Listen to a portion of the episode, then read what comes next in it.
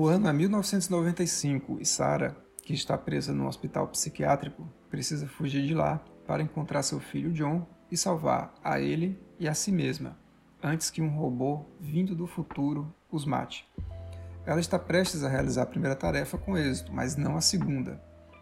Numa bela cena de cores frias, mas extremamente tensa, Sarah se depara com seu algoz e, assustada, cai no chão. Consegue ainda fugir, mas é capturada logo em seguida pelos funcionários do manicômio. No entanto, momentos depois, é salva pelo robô e só então se dá conta de que seu filho já se encontrava com ele. Aos poucos, começa a entender que o robô em questão não estava ali para assassinar seu filho, e sim para salvá-lo. Com uma emblemática escopeta, o robô atira em outro robô, também vindo do futuro, esse sim com a intenção de exterminar John. O que acabo de descrever é a sequência de encontro entre Sarah Connor, John Connor e dois ciborgues, um bom e outro malvado, no filme O Exterminador do Futuro 2. Um grande sucesso do cinema e ganhador de quatro Oscars dentre eles o Oscar de melhores efeitos especiais. Bom, talvez para gerações mais atuais, acostumada com computação gráfica abundante e já bastante madura, pode ser que os efeitos aplicados naquele filme de 1991 pareçam um pouco toscos e datados, mas sem dúvida, até hoje o Exterminador 2 chama atenção não só por seus efeitos de computador, mas também por um roteiro fino, uma linda fotografia e uma direção impecável. No universo de Exterminador do Futuro, o ciborgue interpretado por Arnold Schwarzenegger tem o objetivo de voltar do futuro e eliminar John Connor. John, que nos anos 80 e início dos 90 é só uma criança, já tem seu futuro escrito. Ele é líder de uma rebelião que consegue vencer os robôs.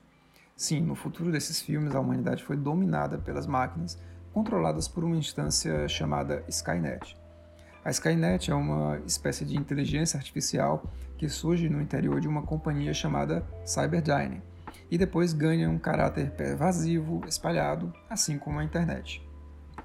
Para evitar que perca o poder e seja destruída pela humanidade, a Skynet resolve criar, justamente por meio da Cyberdyne, um ciborgue exterminador, denominado T-800, e o envia de volta do ano 2029 para o ano de 1984 esse é o enredo do primeiro filme, e nele o modelo T-800 precisa matar Sarah Connor, futura mãe de John, antes mesmo que ele nasça, reescrevendo, portanto, o próprio fluxo da história. Obviamente, você já deve ter percebido que ele falhou nessa missão. E não, não existe spoiler para um filme de mais de 30 anos. Na sequência, no Exterminador do Futuro 2, Arnold Schwarzenegger volta a emprestar seu rosto e seu corpo gigantesco para dar vida a um mesmo modelo T800, que se autodenomina como, abre aspas, um organismo cibernético com tecidos vivos sobre um endoesqueleto de aço, fecha aspas. Dessa vez, o T-800 vem do futuro para proteger John Connor de outro exterminador, esse mais avançado ainda e feito de metal líquido, chamado de T-1000.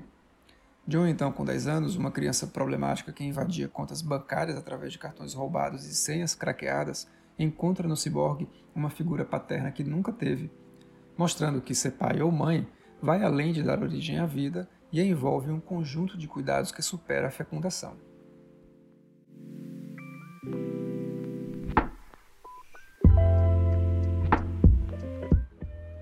Se você prestou bastante atenção, deve ter ouvido algumas palavras que começam com ciber.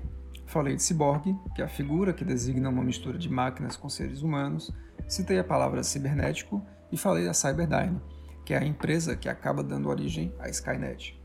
E as palavras dizem muito, às vezes mais do que elas buscam significar.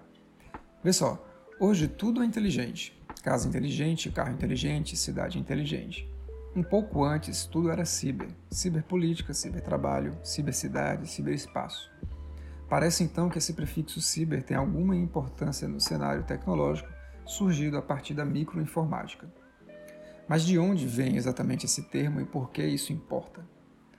Bom, o prefixo cyber, no sentido ligado às tecnologias digitais, foi usado pela primeira vez por Norbert Wiener no livro Cybernetics. Daí vem a palavra cibernética, para se referir a robôs, maquinários eletrônicos digitais e coisas do tipo.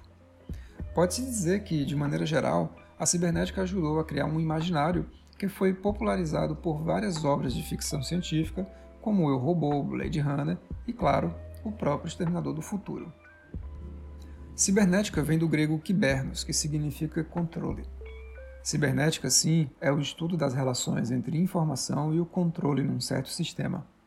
Quando utilizou a palavra cibernética, Wiener não se referia exatamente a robôs, mas a sistemas informacionais em que o controle está baseado no fluxo de informações, ou seja, uma visão matemática sobre a troca de dados. No episódio passado falamos de caixas d'água e teclados. Em qualquer dos cenários, se pensarmos em tecnologias e sistemas digitais, precisamos ter controle sobre o fluxo de informações que passam de um canto para outro, ou seja, que são inputs e outputs. Isso serve tanto para informação sobre o volume de água quanto para a correspondência das teclas digitadas à medida que vou escrevendo o texto. Assim, o controle tem a ver com a capacidade de manejar essas informações adequadamente.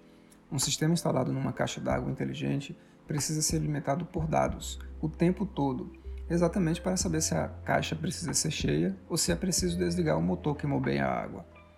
E olha que curioso, eu falei caixa d'água inteligente, mas não ciber caixa d'água. Isso diz muito, né?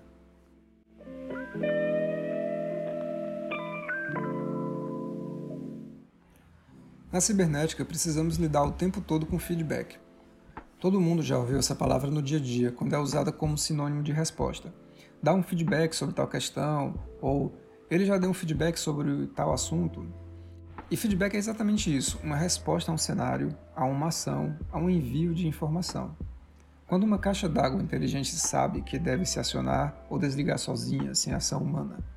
Bom, ela sabe precisamente quando o seu sistema está sendo alimentado com informações de qualidade, dados relativos ao volume de água, vazão, ao consumo e por aí vai. Em conjunto, esses dados fornecem ao sistema uma consciência, entre aspas talvez, sobre o cenário que o permite ter certas ações sobre as ocorrências. Em tese, é a mesma coisa com os ciborgues no Exterminador do Futuro.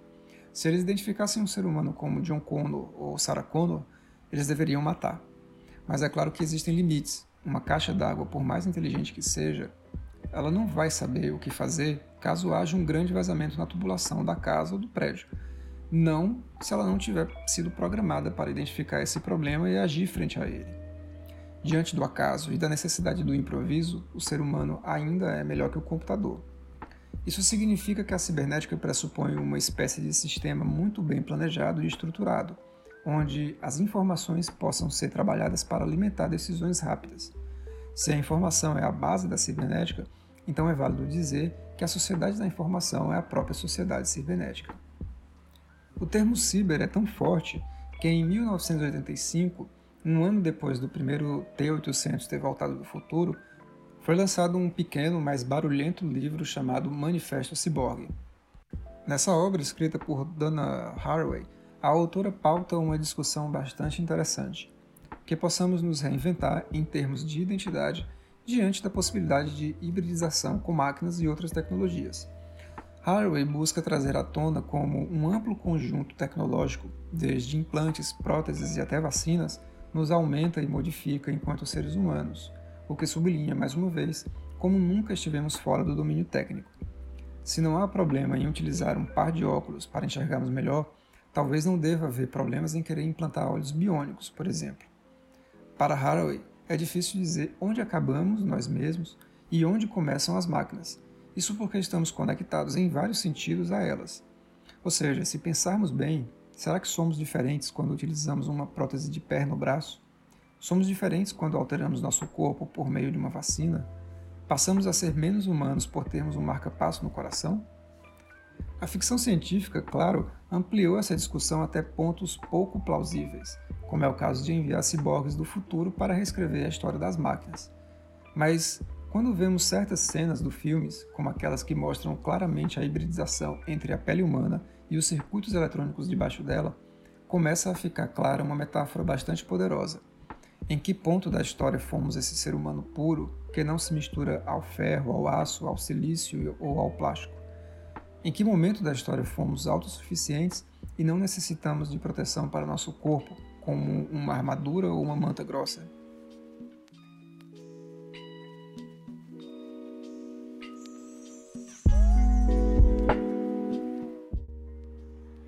Mas isso tudo quer dizer que vamos ou nos transformar em ciborgues ou vamos ser dominados por eles?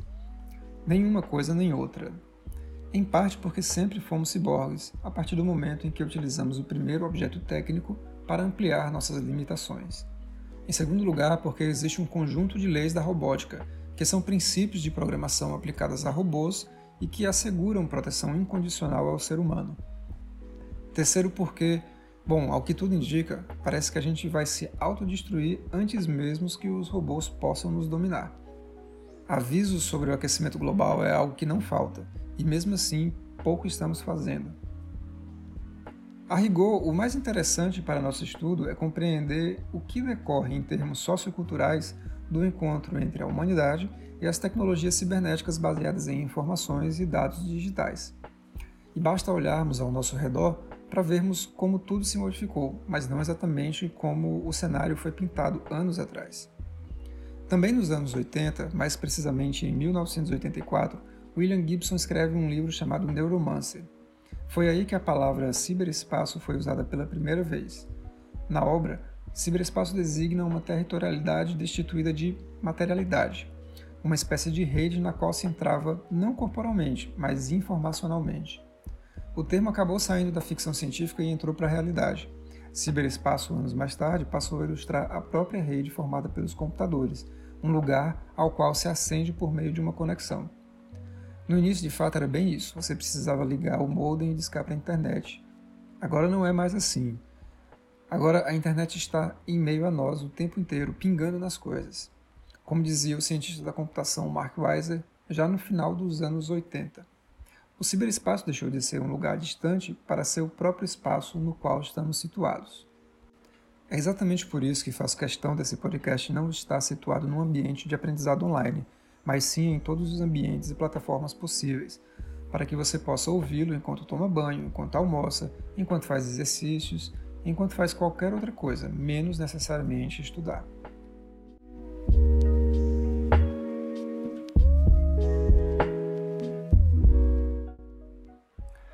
Novamente, a tecnologia digital é base para esse modo de funcionamento espraiado da cultura, por ser justamente ela a permitir a fluidez e a plasticidade que tanto marcam a cibercultura. Quando gravo cada episódio, estou pensando num modo de proporcionar educação descentralizada, longe daquele formato tradicional em que só o professor ou a professora fala. Até porque, vale lembrar, estou gravando esse áudio num momento de quarentena, então nem aula presencial estamos tendo. Faço uso da tecnologia que tenho em mãos para trazer uma outra experiência de aprendizado, uma experiência tão ubíqua quanto a própria internet. Quer outro exemplo? Quando você usa seu celular para capturar um Pokémon na praça da sua cidade, você sabe que ao mesmo tempo não entrou em lugar nenhum e que tão pouco existe um Pokémon de verdade na sua frente. Na mesma linha, nenhum prefeito conseguiria banir Pokémons de sua cidade, de repente sob o pretexto de que não estão gerando impostos, por exemplo. Essa conduta seria simplesmente impossível e ridícula, porque eles são informações, apenas isso, que nem existem a priori, mas que se atualizam apenas quando você usa seu celular para produzi-las. Ou seja, você usa informações do seu celular para, junto com informações de um servidor da Niantic, produzir novas informações a serem tratadas pelo processador do seu smartphone. Algo similar acontece quando você, na mesma praça, por exemplo, usa um aplicativo de paquera. Você não entra no ciberespaço destituído de materialidade quando paquera virtualmente. Aliás, a materialidade nesse tipo de aplicação é tão importante que toda a sociabilidade desses aplicativos está baseada em gostos pessoais e localizações individuais. Rosto, corpo, cidade ou bairro importam na medida em que possam efetivar encontros. Encontros esses mediados pela tecnologia. As relações sociais, assim, acabam sendo influenciadas pelo cenário tecnológico no qual nos encontramos, enquanto ele mesmo possibilita um conjunto de ações diferentes daquilo que efetuávamos quando não tínhamos a cibercultura.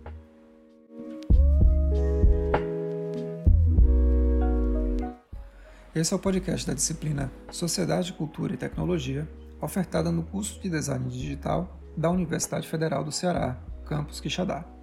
Eu sou o professor Paulo Vitor Souza e não tenho medo de ser dominado por robôs no futuro. Na verdade, tenho mais receio de dar meu CPF na farmácia e ser dominado pelas corporações gigantes da indústria química.